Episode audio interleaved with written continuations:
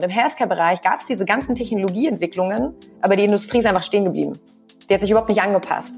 Und was wir jetzt sehen werden, oder was ich glaube, oder was wir auch glauben, was wir jetzt sehen werden, ist, dass wir einen unheimlichen Sprung machen werden. Wir werden von, wir äh, implementieren gerade ein E-Rezept und die Videosprechstunde hingehen innerhalb der nächsten fünf bis zehn Jahre und werden personalisierte Medizin machen, weil es einfach heute schon möglich ist und weil andere Länder wie die USA oder Israel das auch schon machen. Und das fand ich, das fand ich wirklich so ein bisschen mindblowing, weil dieser Industrie steht im Prinzip der krasseste Umbruch überhaupt jemals bevor und der wird so rasant sein, ähm, das wird wehtun.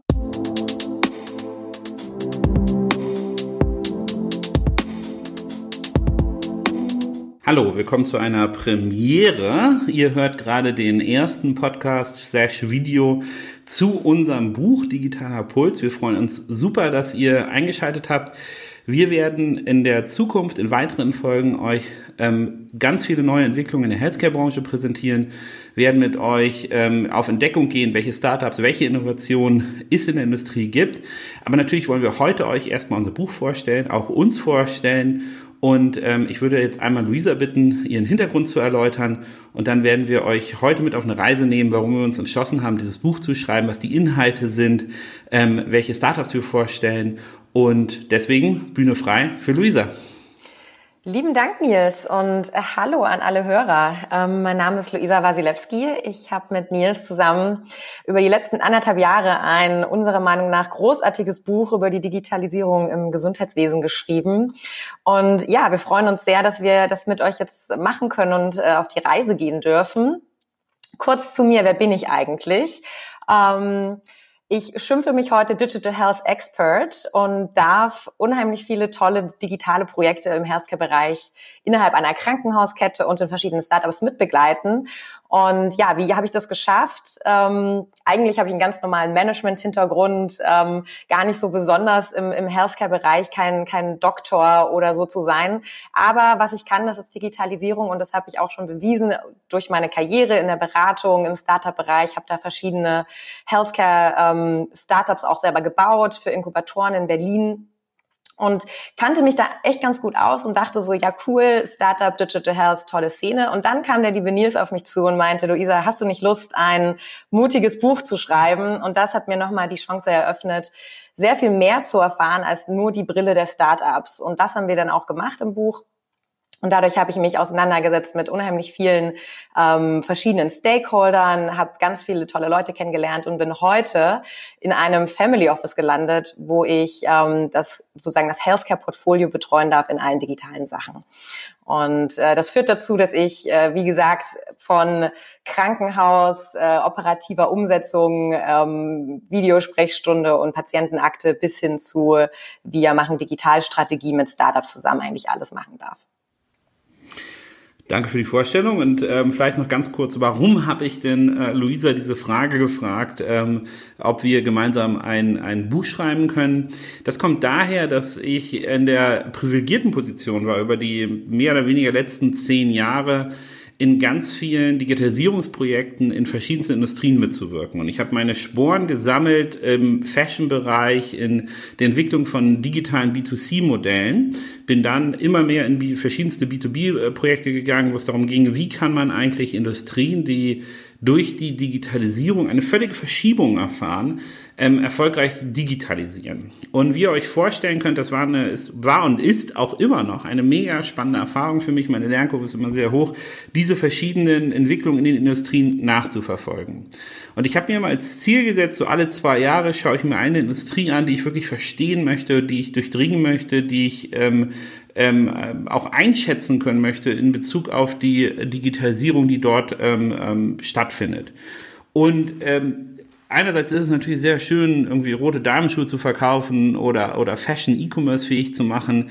Aber ich habe auch immer gesucht nach einer Industrie, wo man wirklich noch mehr bewegen kann, wo man einen größeren ähm, ähm, Drang hat zu digitalisieren, nämlich weil man Sachen verbessert, die mehr sind als nur transaktionales Geschäft. Und deswegen war die Entscheidung für die Healthcare-Branche relativ einfach. Hier geht es um die Gesundheit von Menschen und ich glaube, Digitalisierung hat mehrere Effekte. Es gibt einerseits Sachen, die Angst machen, ähm, aber andererseits äh, gibt es bestimmte Grundrichtlinien in der Digitalisierung. Man hat ähm, das, den Wegfall von, von Zwischenhandelsketten. Der Kunde, der Einzelne wird emanzipiert, kann sich viel freier entscheiden, hat viel mehr Informationen, nur einen kleinen Klick äh, von sich entfernt. Und diese, diese Vielzahl Informationen, die Emanzipation des Patienten, des Kunden und ähm, auch die zunehmende Transparenz in intransparente ähm, Wertschöpfungsketten, das sind die Sachen, die Digitalisierung ausmachen und die in der Gesundheitsbranche dafür sorgen können, dass wir alle länger leben können, dass der Service, den wir erfahren, besser wird, dass wir ähm, ganz viele Opportunitäten greifen können, die tatsächlich das Leben von Menschen besser machen. Daher bin ich ähm, äh, diese, diese, diese Reise, jetzt die Digitalisierung in der Gesundheitsbranche zu durchdringen, ist für mich ähm, einfach eine, eine, eine super spannende Erfahrung. Mit Luisa habe ich da, glaube ich, einen extrem guten Guide bekommen, der wirklich auch sehr, sehr viel äh, äh Industrie-Know-how dazu führen kann. Und dann gab es noch so ein paar Sondereffekte, die uns etwas überrascht haben, glaube ich. Also einmal eine äh, weltumspannende Pandemie, wo auf einmal alle zu Hause bleiben müssen und sich digitalisieren müssen. Die konnten wir jetzt nicht sehen, als wir das Buch geschrieben haben. Also wir waren ja schon, als das sich wirklich abzeichnete, tief im Lektorat drinne und mussten uns dann überlegen, was, was ändern wir eigentlich, ähm, wie gehen wir in diesen Bereich rein. Also ich glaube, man kann ein Buch gar nicht äh, sozusagen noch äh, zeitnah und besser in Bezug auf Covid-19 als Katalysator der Digitalisierung veröffentlichen. Also ein Effekt, den wir nicht beachtet haben oder nicht bedacht haben, weil wir das Buch angefangen haben zu schreiben, bevor das überhaupt relevant war, was wir jetzt aber noch einbauen konnten. Es war noch nicht gedruckt. Ähm, daher für uns ganz, ganz schön, dass wir das mit aufnehmen konnten, weil äh, auch wenn Covid an sich nicht schön ist, es hat, glaube ich, den, den, den Finger in die Wunde der Digitalisierung gelegt. Ähm, also das war ein Effekt, äh, den wir hatten. Und ähm, ansonsten sieht man gerade, dass viele Sachen, die wir prognostiziert haben, Amazon als eine Pharmacy, ähm, ähm, äh, ganz viele Digitalisierungsschritte, die vom Kunden ausgelöst werden, ähm, gerade passieren. Ähm, Luisa, hattest du mit diesen Sondereffekten gerechnet, dass wir, dass wir das abbekommen fürs Buch?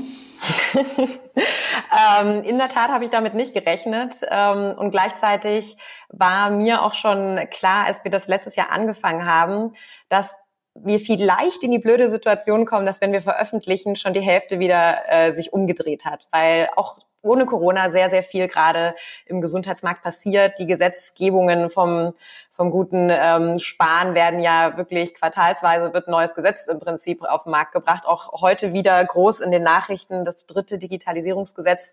Äh, der erste Gesetzesentwurf ist raus. Damit ändert sich auch oder etablieren sich viele, viele Sachen, die noch anfangs zu Corona als ja innovativ oder neu galten, wie die Videosprechstunde wird jetzt abbrechenbar gemacht für alle Ärzte und Krankschreibung per Telefon oder Video ist auch möglich. Ja, wird in der Zukunft fest per Gesetz verankert werden, so dass man da gar nicht mehr rumdiskutieren braucht. Und äh, ich finde, das ist eine ganz tolle Entwicklung und auch wie du gerade meintest, dass Corona ähm, ja auch ein Anschieber war. Äh, als wir dann das Kapitel geschrieben hatten zu Corona, waren wir eigentlich beide recht erleichtert, dass so viel, also im Prinzip beschleunigt es alles nur das, was wir eh schon gesagt haben, was wir eh schon gesehen haben. Und das war auch eine Erleichterung für uns zu sehen, okay, wir sind ja nicht auf dem Holzweg, wir haben es ganz gut verstanden und wir, wir kennen die Trends und, und die, die werden jetzt richtige Realität für, nicht nur für ausgewählte Patienten, sondern für die Masse. Cool.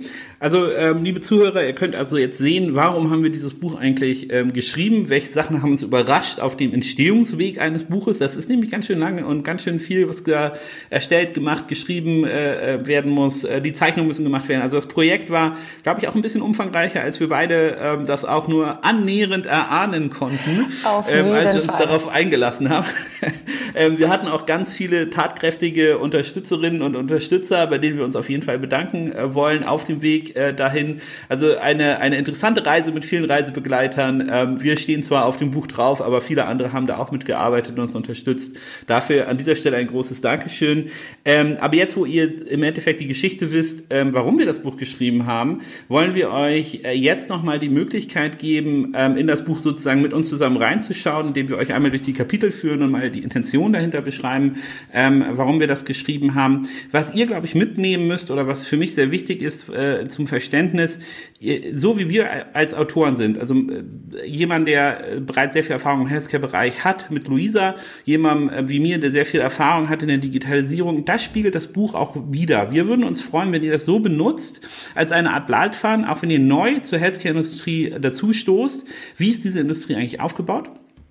Und ähm, was, äh, was passiert in der Industrie im Thema der Digitalisierung und wer sind eigentlich die Unternehmen, die hier wirklich ähm, Innovation ähm, mit einbringen und versuchen, diese Branche zu revolutionieren. Und unser Buch soll als eine Art Leitfaden gelten, wo ihr ein, äh, ein äh, Verständnis dafür aufbauen könnt, wie diese Industrie strukturiert ist und viele Fallbeispiele seht, wie das denn angewandt wird. Und jetzt würde ich sagen, Blick ins Buch. Luisa, willst du einmal sozusagen uns durch die einzelnen Kapitel führen und ähm, dann gucken wir einfach, wo wir eine Pause machen und mal die Inhalte besprechen und sagen, was der Leser da eigentlich mitnehmen kann aus dem jeweiligen Kapitel. Total gern, Nils.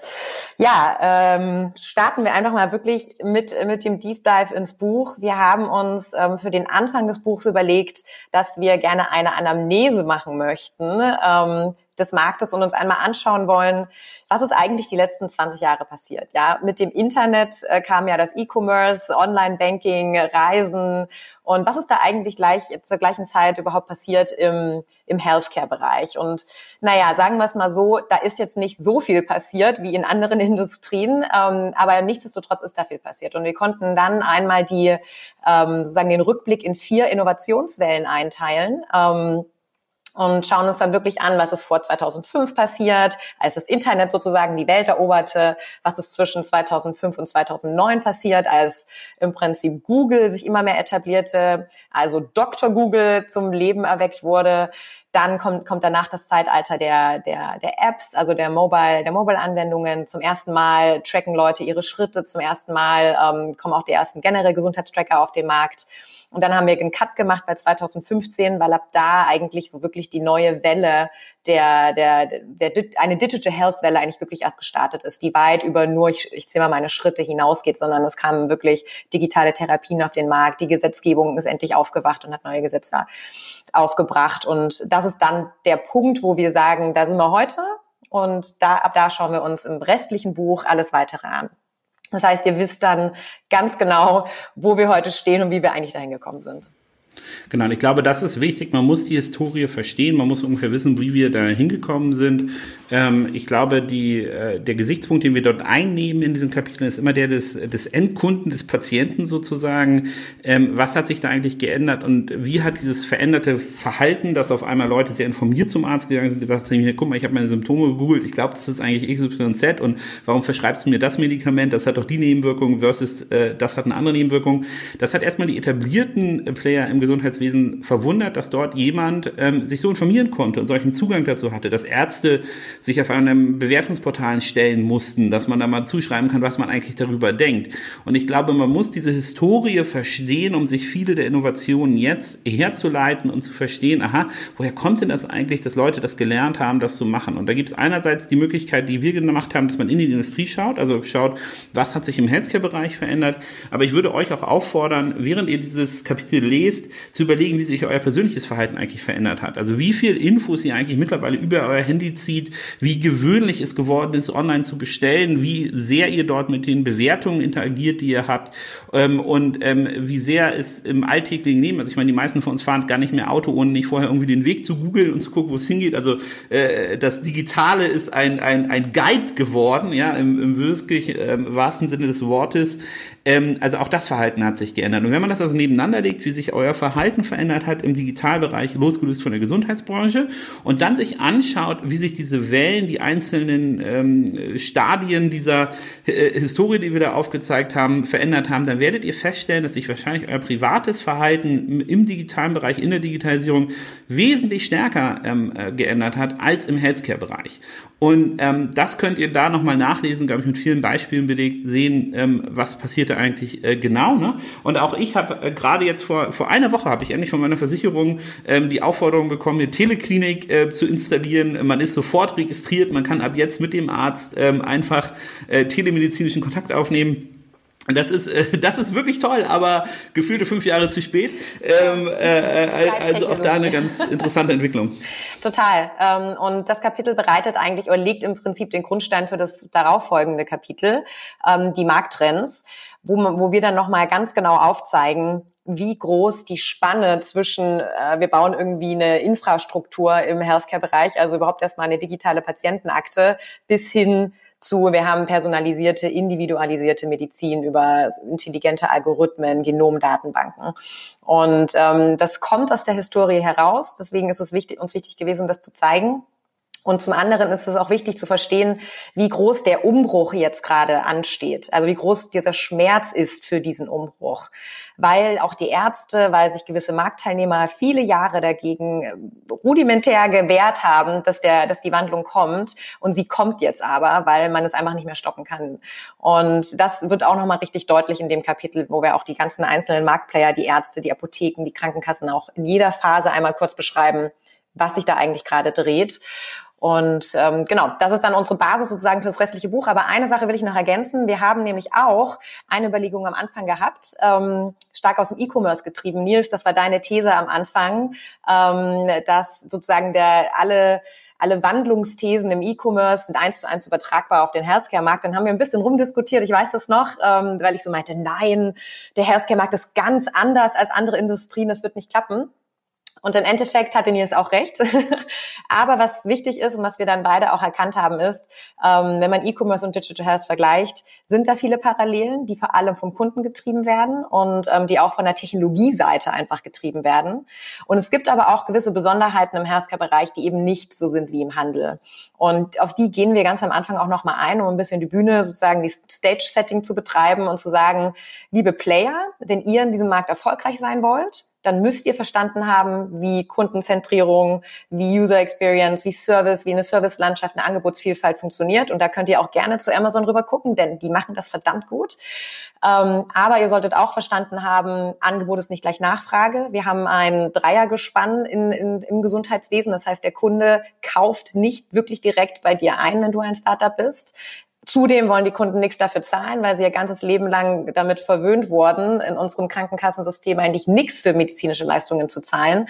Also es gibt keine Selbstzahlerbereitschaft, woran viele Startups die letzten zehn Jahre gescheitert sind oder fast gescheitert sind. Und es gibt viele Regulatorien, die man beachten muss. Ja, also ähm, ein Zalando muss sich nicht mit dem mit der Medizinproduktzertifizierung auseinandersetzen oder mit der DIGA-Zertifizierung. Es ist einfach so. Genau, da würde ich äh, vielleicht euch als Leser auch mal auffordern. Es gibt in der Medizinbranche viele industriespezifische Aspekte. Ähm, also ähm, gerade was, was Luisa angesprochen hat, ähm, dass der, der den Service erbringt, im Zweifel äh, diese Leistung an jemanden gibt, der dafür gar nicht bezahlt, sondern es ein Dritter machen muss, dass das ein, eine sehr stark regulierte Branche ist. Das stimmt alles. Aber ich würde euch immer auffordern, also das Erste, was ich gemerkt habe, als ich in die Healthcare-Branche ähm, eingetreten bin, da haben immer alle, ach, das ist alles ganz anders, das ist alles ganz anders. Und überraschenderweise, auch wenn ich in die äh, Baubranche eingestiegen bin oder in die Fashionbranche oder in die Luxusbranchen oder in, in eine Reiseindustrie, immer kamen alle zu mir und sagten, Herr Seebach, Ach, das ist ganz anders jetzt. Also ist zwar schön, dass Sie da sind, Sie sind hier Neuling in der Branche, machen Sie erstmal jetzt zehn Jahre was und dann werden Sie verstehen, wie Digitalisierung hier eigentlich kommt, weil immer ist alles ganz anders. So, und das sind für mich Schutzbehauptungen. Und diese Schutzbehauptungen, die hört man immer wieder. Äh, Menschen wollen immer online, äh, wollen immer stationär einkaufen, äh, niemand wird Bücher online bestellen, niemand wird Schuhe online äh, bestellen. Also seit zehn Jahren höre ich von Industrie zur nächsten Industrie immer die gleichen Schutzbehauptungen, die nie wahr sind und die sich nie bewahrheiten sondern es wird von etablierten Playern bestimmte Behauptungen aufgestellt, die sie dem, dem Druck entheben, sich erfolgreich zu digitalisieren. Also guckt immer genau hin, wenn ihr in diese Branche einsteigt, was ist eine Schutzbehauptung und was ist wirklich eine industriespezifische ähm, ähm, ähm, ja, äh, Ausprägung, die man so woanders nicht hat, womit die Digitalisierung ähm, ähm, äh, im Endeffekt ähm, äh, erstmal umgehen lernen muss. Und das sind für mich immer Faktoren, die bestimmte Entwicklungen verzögern, aber sie nicht aufheben. Und deswegen differenziert in diesem Buch und, und äh, ich finde es, finde es auch lustig, weil, weil äh, diese, dieses Thema zwischen Luisa und mir tatsächlich öfter aufgekommen ist. Was ist wirklich jetzt, oh, das ist was ganz anderes in der Healthcare-Branche und was ist einfach nur eine Verzögerung, um, ähm, äh, um eine bestimmte Entwicklung zu verhindern. Und diese Grundsätze der Transparenz, der, äh, der Patient oder des Kundenzentrierten, ähm, der Emanzipation des einzelnen Kunden, die sind in der Healthcare-Branche haargenauso wie in allen anderen Branchen zu finden. Und das veränderte Kundenverhalten führt auch hier mit einem großen zeitlichen ähm, äh, Verzögerung ähm, zu drastischen Veränderungen des etablierten Marktes. Total. Und äh, sorry Nils, will ich gar nicht ja. unterbrechen, aber was, was ich auch aber so ich, ich, ich fühle mich so emotional darüber. das, das ist, ist auch wirklich so, dass wir viel darüber diskutiert haben. Und aus einer Perspektive des Patienten oder des Kunden dem, dem ist es doch völlig egal, ob jetzt irgendeine Zertifizierung CE, ISO 53000, das ist doch dem, dem Kunden am Ende völlig Wurst. Der Kunde möchte eine gute Experience haben, er möchte sich umsorgt fühlen, er möchte ähm, Vertrauen haben zum, zum Arzt, zu der, zu der Serviceleistung, er will irgendwie, dass es ihm besser geht. Und deswegen zählt am Ende auch wirklich eher das, was man dem Kunden bieten kann. Und den Rest müssen die Anbieter halt einfach auf die Reihe kriegen. Und da gibt's Experten, da gibt's Leute, die einen helfen können und do it right. Aber seid euch halt bewusst, dass ihr es tun müsst. Genau, also ähm, vielleicht bevor wir jetzt weitergehen in den einzelnen Kapiteln, wenn ihr euch die einzelnen Akteure anguckt, dort Argumente für einen digitalen Wandel oder gegen einen digitalen Wandel äh, sammelt, überlegt euch, ist es eine Schutzbehauptung oder ist es eine tatsächlich äh, Differenzierung in dieser Industrie und wozu wird die führen? Wird die zu einem anderen Digitalisierungsmuster führen oder zu einer zeitlichen Verzögerung der Digitalisierung? Wenn ihr euch diese Fragen immer kritisch hinterfragt, auch bei Pressemeldungen, bei Entwicklungen, bei ähm, Pressekonferenzen von Jens Spahn, ja, dann, ähm, dann seid ihr auf einem guten Weg zu verstehen, wie die Digitalisierung die Healthcare-Branche beeinflussen wird. Guter Tipp, Nils. Dann machen wir mal weiter, oder? Äh, wir haben ja noch einiges vor uns im Buch. Ähm, das nächste Kapitel, was wir uns dann, das habe ich gerade eben schon angekündigt, angeschaut haben, sind die Markttrends. Und da haben wir uns gesagt, okay, puh, irgendwie ist ganz schön viel los in, der, in dieser Industrie und wir brauchen noch erstmal eine Weile, um das wirklich zu strukturieren. Am Ende sind wir mit unserer Tiefe der Digitalisierungsmatrix um die Ecke gekommen, ähm, auf die wir natürlich sehr stolz sind. Ähm, und in dieser Matrix können wir fünf Trends einsortieren. Ja, und im Prinzip, wie, wie sieht diese Matrix aus? Wir haben einmal gesagt, auf der einen Achse steht, wie sehr wird eigentlich die medizinische Versorgung mit dem Trend ähm, sozusagen tangiert. Also eine, eine elektronische Patientenakte ändert ja per se jetzt erstmal nichts daran, wie der Arzt dich behandelt oder wie irgendwie die Therapie, wie wirksam die Therapie ist. Und auf der anderen Achse steht ähm, die Intelligenz. Ja, und dann was dann passiert ist, dass wir gesagt haben, unten links sind eben Trends wie Infrastruktur, wir haben ein E-Rezept, cool, dass wir in Deutschland auch mal langsam auf den Trichter kommen, nicht alles auf Papier zu machen. Ähm, und dann steigen wir uns nach oben und sagen, okay, nach, dem, nach der Infrastruktur, was ist denn da der nächste Trend, der die medizinische Versorgung verbessert und intelligenter ist? Da haben wir gesagt, das ist der digitale Zugang. Das heißt, der Zugang zu dem Leistungserbringer selbst wird digitalisiert. Teleklinik hast du gerade schon angesprochen. Richtig cool, dass wir das jetzt inzwischen in Deutschland haben. Von der Technologieseite Pipifax und auch von der Versorgungsseite auch Pipifax, weil am Ende ist es Skype mit einem Doktor. Und wie der dich behandelt, äh, wird auch noch nicht wirklich irgendwie dadurch besser gemacht. Ähm, deswegen schön, dass die Regulatorien da jetzt einen Haken dran gemacht haben, aber noch nichts Besonderes. Und nach diesem Trend haben wir gesagt, okay, kommt der Trend des Quantified Self. Was heißt Quantified Self? Das ist eigentlich so ein amerikanischer Begriff und eine Community in den USA, die sich die sogenannten Selbst, also die sogenannten Selbstvermesser, die alle möglichen Daten an sich selbst tracken. Das ist eher so eine nerdy Community, würde ich fast schon behaupten. Und wir haben diesen Begriff mal genommen und erweitert, weil wir sagen, na ja, Selbstvermessung muss ja nicht nur auf eine Community in den USA passen, sondern das machen wir doch alle inzwischen selbst und zwar in der Hosentasche. Und haben diesen Begriff ein bisschen erweitert und gesagt, ähm, wir sehen, dass die, dass die, das Tracken von Fitnessdaten sich immer mehr in den Medizinsektor reinbegibt. Also wir reden jetzt in dem Kapitel nicht darüber, was die Fitbit und äh, irgendwie das nächste Calorie Burning Tool ist, sondern wir reden darüber, wie kann man Blutzucker mit einer intelligenten Kontaktlinse messen. Ähm, was gibt es für Quantified Self oder Gesundheitstracker in Zukunft für Schwangerschaften, für Femtech? Ähm, wie entwickeln sich Tracker im Bereich von ähm, Herzkrankheiten? Wir sehen, dass da gerade auch ähm, die Apple Watch und Garmin neue Tracker auf den Markt bringen, die den Blutsauerstoffgehalt in deinem Blut messen. Ja, das sind ja wirklich tief medizinische ähm, Vitaldaten, die heute so jeder am Handgelenk tragen kann. Ähm, damit haben wir dann auch diesen Trend abge, abgefrühstückt und sind schon so ein bisschen in der Mitte der Matrix angekommen. Aber auch noch ist es nicht wirklich intelligent. Du hast jetzt zwar schon den Zugang zum Leistungserbringer und du hast jetzt auch schon Daten. Und jetzt fängst eigentlich erst richtig an Spaß zu machen, weil wenn du einmal die Daten hast, kannst du anfangen, diese auszuwerten. Das ist nämlich auch ein großes Problem, was wir im Gesundheitsmarkt sehen. Es gibt viele Startups, die mit intelligenten Algorithmen arbeiten, aber shit in, shit out. Wenn du keine guten Daten hast, kannst du auch keine wirklich gute Auswertung machen. Und das ist dann der nächste Trend, der auf uns wartet, wo wir heute noch wirklich wenig sehen, aber der kommen wird und das ist die digitale Versorgung. Das heißt, die Versorgung selbst, der Versorger selbst wird digitalisiert. Das kann heißen, dass gewisse Therapien in Zukunft nicht mehr mit einem Arzt, mit einem, sozusagen einem lebenden Arzt gemacht werden, sondern mit einem Algorithmus, weil der Algorithmus im Zweifel bessere Entscheidungen fällt als der Arzt, weil er auf eine viel größere Datenbasis zurückgreifen kann als der einzelne Arzt.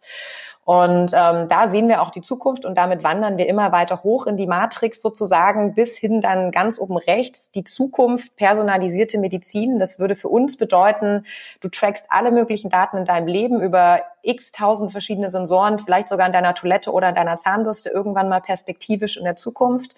Du hast deine Genomdaten entschlüsselt. Das ist so die, die nächste Stufe der Datensammlung im, im Humanbereich, sind deine Genomdaten. Und diese werden dann von umfassenden Algorithmen ausgewertet und dir werden Handlungsempfehlungen jeden Tag gegeben. Da bieten wir dann auch so einen kleinen futuristischen Ausblick. Ähm, der ist vielleicht für manche Leser, besonders für alteingesessene Leser, vielleicht ein bisschen zu weit gefasst, weil wir sind da heute einfach noch nicht. Aber wir werden dahin kommen und es wird auch keine 100 Jahre mehr dauern.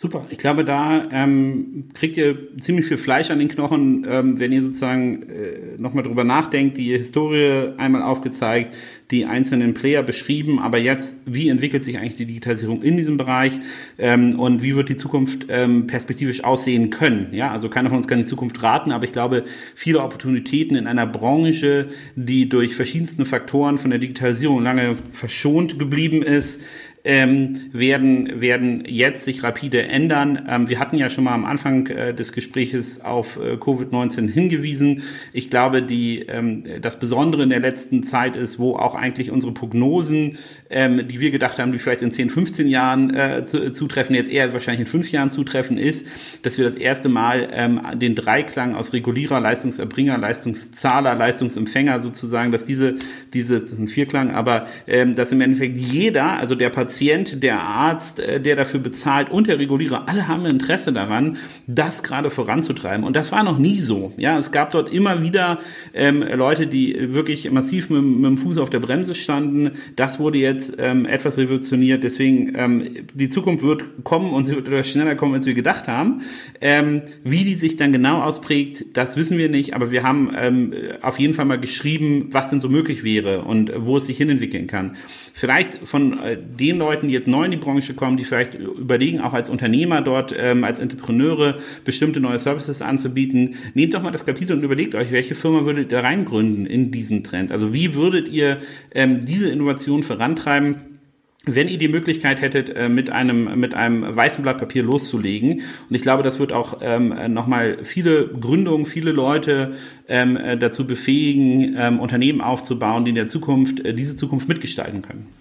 Absolut. In dem speziellen Kapitel gehen wir auch sehr oder nehmen wir eine sehr äh, große Technologiesicht ein. Ja, wir schauen, was sind denn die Technologietrends, die die gerade die Branche nochmal bewegen. Im nächsten großen Kapitel äh, schauen wir dann nochmal auf die ganzen Marktteilnehmer einzeln und da gibt es dann wieder industriespezifische Trends oder ähm, mit den einzelnen Leistungserbringern, was die so bewegt. Und was mich aber in diesem speziellen Kapitel mit den Technologietrends auch ein bisschen ähm, ja, was, was so meine große Einsicht war, ist, dass in anderen Industrien haben sich die Industrien immer mit jeder Technologiewelle so mitentwickelt. Es kam dann das Internet, dann kamen die Apps, dann kamen äh, irgendwelche Tracker und ähm, und dann gab es auch immer eine Entwicklung in der Industrie. Und im Healthcare-Bereich gab es diese ganzen Technologieentwicklungen, aber die Industrie ist einfach stehen geblieben.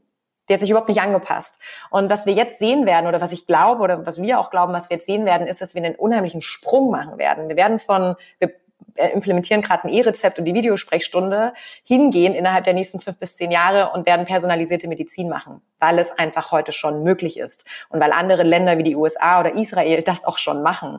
Ähm, das fand ich, das fand ich wirklich so ein bisschen mindblowing, weil dieser Industrie steht im Prinzip der krasseste Umbruch überhaupt jemals bevor und der wird so rasant sein, ähm, das wird wehtun. Und andere Industrien hatten da vielleicht den Vorteil, dass sie nicht so langsam mitgezogen sind und das ein bisschen ja, vielleicht ein bisschen langsamer einmassieren konnten und auch da hat es ja schon unheimlich wehgetan. Also auch das, auch Retail weint ja heute noch unheimlich und ähm, oder die Reisebranche ist am Sterben.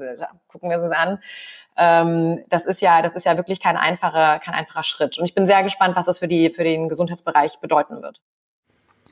Also auch da seht ihr dann die Perspektive der einzelnen Akteure und ähm, hoffentlich, ähm, da sind wir auch sehr auf euer Feedback gespannt, ähm, wie ihr die Zukunft seht, ähm, wie ihr solche Gründungen aufbauen und einbauen wollt. Ähm, wir werden auf der auf der Webseite, auf der Amazon-Seite, in unseren E-Mail-Inboxen ähm, auch ganz gespannt ähm, auf eure Meinung dazu warten. Also schreibt uns da auch gerne mal, was ihr was ihr gerade zu den Kapiteln, wo wir etwas mehr Kreativität entfalten konnten und mal so Sachen prognostizieren konnten, ähm, was ihr dazu denkt. Ähm, wir nehmen immer auch gerne, ey, totaler Quatsch oder ja, da habt ihr recht. Ähm, also auf, auf, allen Seiten des Spektrums nehmen wir da Feedback entgegen. Ähm, sagt uns gerne Bescheid.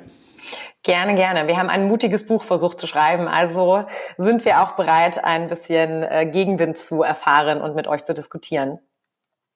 Genau, vielleicht jetzt zu den letzten beiden großen Kapiteln im Buch. Ähm, das ist ja schon recht viel, was wir da geleistet haben bis hierher, könntet ihr jetzt denken. Aber das allergrößte Kapitel und das umfangreichste Kapitel steht euch noch bevor und das ist das Ökosystem. Wir haben uns einmal die Arbeit gemacht, zu schauen, wie ist das Ökosystem im Gesundheitsmarkt eigentlich strukturiert. Und ich war sehr überrascht am Anfang, als ich angefangen habe zu recherchieren, dass es da irgendwie keine keine ja, Industrie, kein Industriestandard gibt. Auch wenn man sich einmal anschauen will, wie sind die Leistungserbringer überhaupt strukturiert, ähm, findet man da vielleicht so ein bisschen so eine Branchenübersicht ähm, von irgendeiner Handelskammer XYY, aber es gibt wenige wirklich große Strukturen und das haben wir einfach mal für euch geleistet. Das heißt, bei uns findet ihr einmal den Überblick, es gibt ja, das ist ja also das Gesundheitssystem, besteht im Prinzip aus dem Dreiergespann, was Nils auch schon gerade angesprochen hat, der Patient oder der Kunde, ähm, die Leistungserbringer und der Kostenerstatter. Und wir schauen uns zuerst den Patienten an, dann die Kostenerstatter und dann die Leistungserbringer. Und die Leistungserbringer untergliedern wir dann noch einmal in verschiedene Gruppen.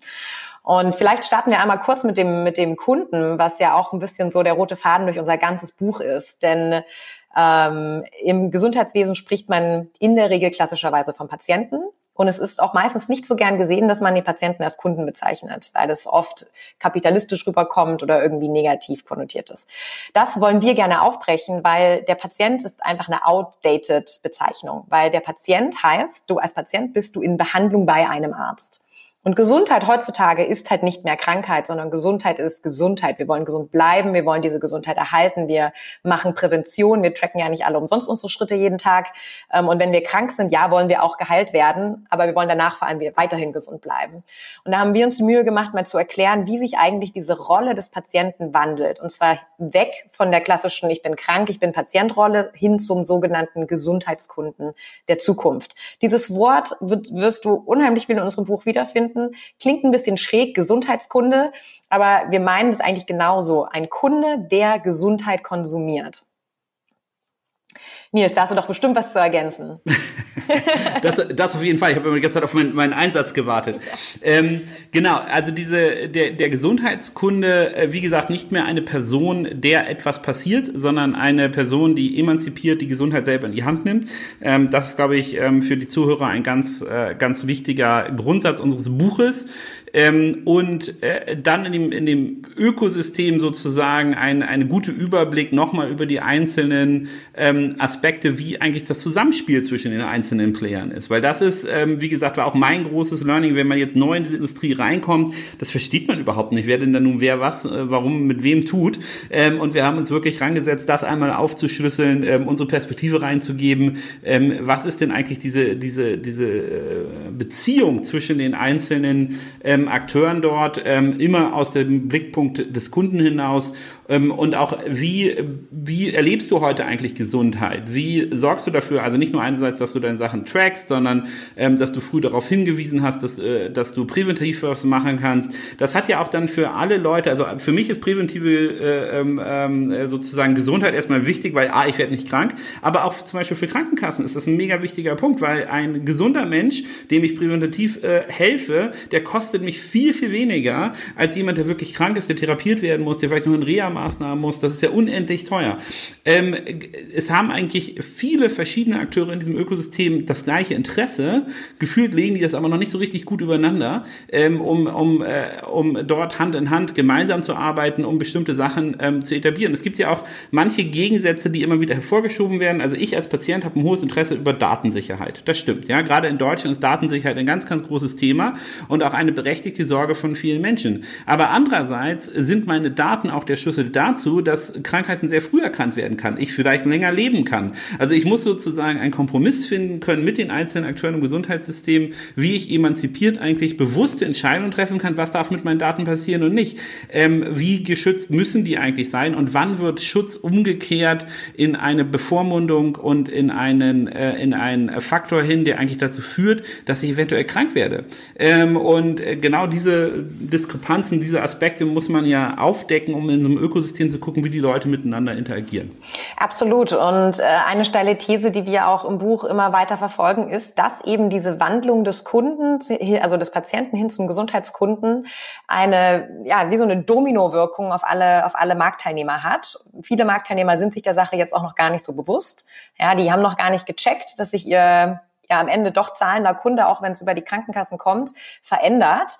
Und das zeigen wir dann wirklich auch in jedem, in jedem Kapitel nochmal auf, in jedem Subkapitel nochmal auf, wie sich dieser Kunde oder wie dieser Kunde im Prinzip das Geschäftsmodell der ambulanten Ärzte, das Geschäftsmodell der Krankenhäuser, das Geschäftsmodell von Apotheken tangiert, vielleicht nicht überall umwirft, aber auf jeden Fall verändert. Und die einzelnen Marktteilnehmer müssen sich darauf vorbereiten. Ähm, ich werde auch oft gechallenged, dass der Patient das alleine gar nicht schaffen kann. Ich äh, finde das, finde das, finde das eine tolle Frage.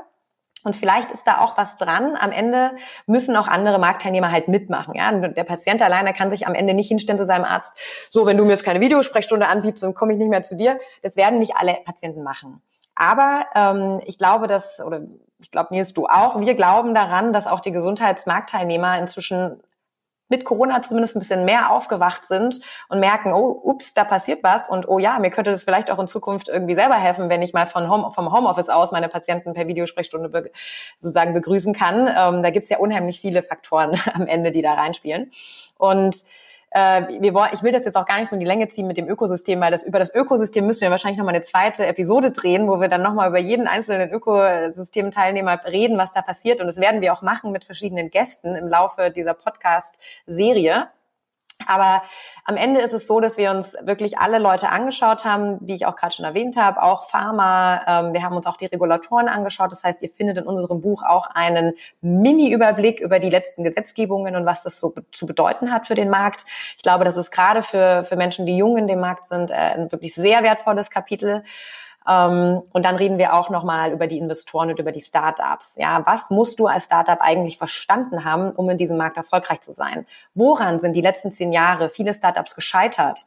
Ähm, und das kannst du bei uns nachlesen. Da sind wir auch total gespannt, was, was andere Startups sagen. Vielleicht, wenn ihr Geschichten habt und sagt, hey, die letzten fünf Jahre für mich im Healthcare-Bereich waren so und ähm, ihr habt jetzt, also wir haben am Ende uns äh, verschiedene Vertrauens-KPIs und Erfolgs-KPIs überlegt für die Startups. Lasst uns wissen, ob ihr das auch so seht. Ähm, Gerade ich arbeite ja auch mit sehr vielen Startups zusammen, bin total gespannt, was ihr zu diesem speziellen Kapitel auch sagen werdet. Genau, da habt ihr viele Anschauungen, viele Einordnungen auch von uns. Ähm, ich, ich bin gespannt, wie äh, was sozusagen die, die Haltbarkeit unserer Einordnung ist. Ähm, der Bereich ist im Moment sehr dynamisch. Ähm, warum haben wir uns auch gerade entschieden, ähm, Startups uns anzuschauen? Aus zwei Gründen. Erstens, die treiben Innovationen, die treiben auch die etablierten Player ähm, sehr vor sich her. Andererseits sieht man einfach ein extrem hohes Interesse an, äh, an dem gesamten Healthcare, an dem Gesundheitsbereich, äh, an dem Markt.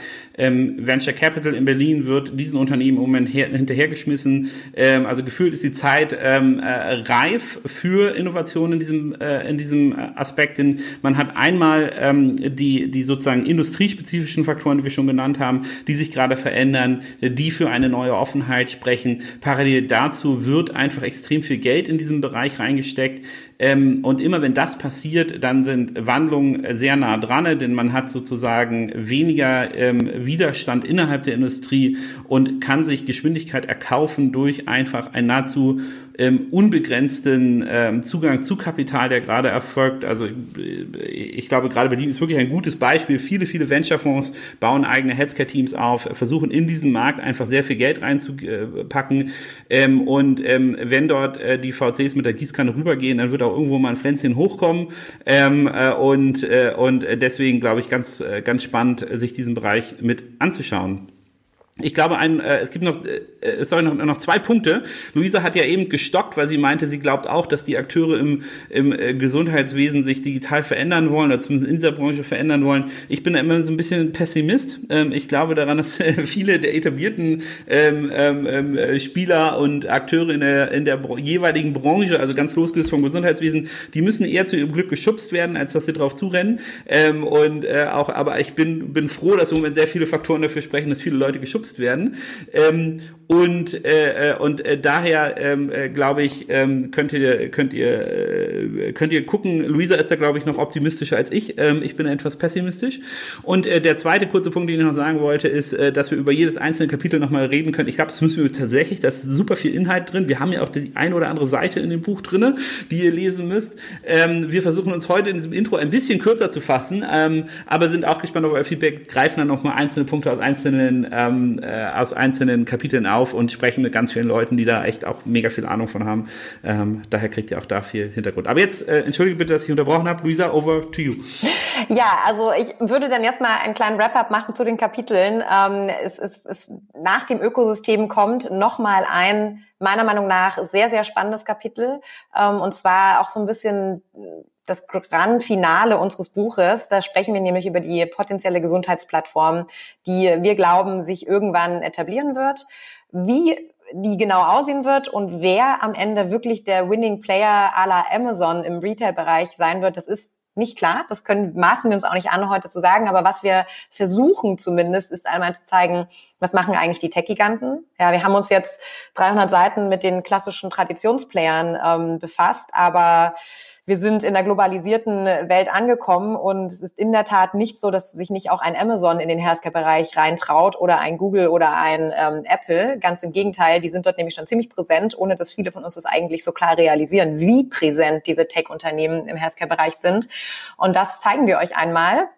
Und dann sind wir sogar so, so äh, mutig gewesen, um die ganzen Player einmal zu ranken, zu sagen, naja, also die Chancen, dass jetzt, äh, dass sie, dass, dass gewisse Key ähm, sozusagen Fähigkeiten erfüllt werden, von äh, Tech-Giganten bis hin zur Apotheke, sieht nun mal so aus. Und ja, wir wollen das natürlich nicht verraten, wer aus unserer Sicht dann hier der Player sein wird, der äh, die besten Chancen hat. Dafür müsst ihr dann das Buch kaufen. Aber wir versuchen es zumindest.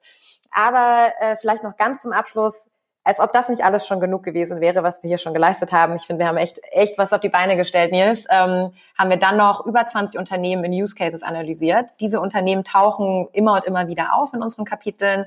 Und wir haben uns dann gesagt, das sind die Treiber, das sind die wichtigen Namen. Es sind nicht nur Startups, es sind auch ein paar Traditionals, die wir da vorstellen, ähm, die in ihrer, in ihrem Bereich, ähm, ja, einfach führend sind wie zum Beispiel ein, äh, ein Doc Morris mit der Mutterfirma zur Rose im Hintergrund, die den Apothekenmarkt gerade ziemlich aufwühlen.